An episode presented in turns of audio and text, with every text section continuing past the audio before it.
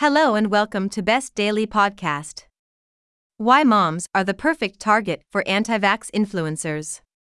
Moms may have a bad rap for spreading vaccine misinformation, but a new study says they're being manipulated by influencers who use maternal identities against them.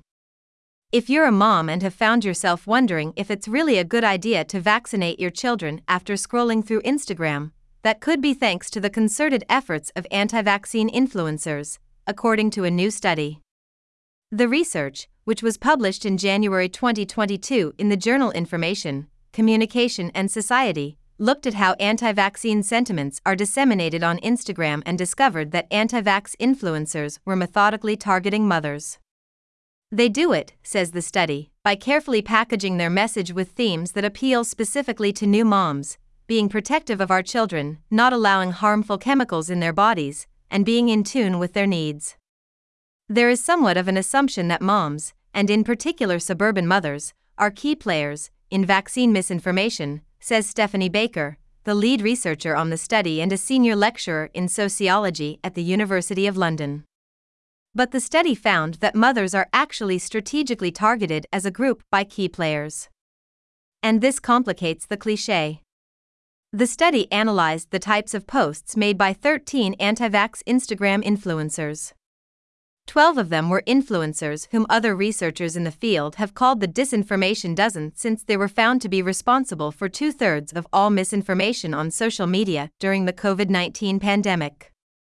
They also looked at posts by Andrew Wakefield, the discredited academic who first alleged the now disproven link between vaccines and autism. The study found three main maternal identities through which moms were sold vaccine misinformation. The intuitive mother. Posts that say things like, My body is infinitely wiser than I have been led to believe, or maternal intuition is a force of nature, idealize the concept of maternal intuition, encouraging moms to think of it as superior to the cold, institutional knowledge of doctors. Hashtags like hashtag trust the moms, hashtag Mother Knows Best, and hashtag Mother's Intuition also support this idea of a naturally intuitive mother who is smarter than science. And even though many influencers, such as Wakefield, are clearly not mothers, they nonetheless latch onto this idea, positioning themselves as anti establishment voices and advocates for maternal intuition. The idea that parents need to make medical decisions on their own and that they should put any feelings of unease above evidence is particularly cruel, says Baker. Most of us who are parents feel unsure, from time to time, and it takes so little to plant doubt in someone's mind. The protective mother. Spreaders of misinformation often rely on conspiracy to make their points seem credible, so in a world where doctors and governments are evil, doesn't a good mother want to protect her children?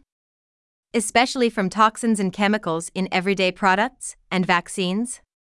Posts promoting this idea connect vaccine misinformation with ideas like feeding children organic, non GMO foods, or other false claims such as face masks harming children. These kinds of posts also pull the most heartstrings, using techniques from pictures of babies next to captions asking parents to protect them, to letters and videos, allegedly from mothers, written to other mothers, describing how they wished they hadn't vaccinated their children. It was really this way of achieving intimacy, says Baker. I can only imagine the impact if someone were pregnant for the first time and very vulnerable to misinformation. The doting mother. In doting mom posts, the anti vaccine sentiment is often hidden amid posts about being a tuned in, caring, fun, and often pious a mom who is living an aspirational vaccine free lifestyle. It was often very difficult to even identify the messaging as anti vaccine messaging, explains Baker, saying it would be buried in the captions of the hashtags. The most prominent are Ty and Charlene Bollinger, who promote alternative medicine treatments for cancer and are against vaccines, and sell books, videos, and nutritional supplements off those ideas. They make what seem like personal posts about parenting but are actually advertising their documentaries, including the truth about vaccines, which are then cross promoted by other influencers. Baker points out that very few of these posts reference Ty's relationship with his kids, instead, it was all about Charlene and how good of a mother she was. The anti vax influencers also support each other, comparing anti vaccine content to an affiliate marketing scheme. They promote each other's content, speak on each other's panels, and use each other's hashtags. We think of parents who are wary of vaccines as neutral subjects who have done their own research and have made their own decisions, but in some cases, they might be victims of anti vaccine marketers who are making money off people changing their minds by promoting a lifestyle that sells both the free, mainstream health options as being unsafe and their own, expensive, alternative health products, online courses, and docuseries as the replacement for them. So, how do you make sure you're not a victim of misinformation?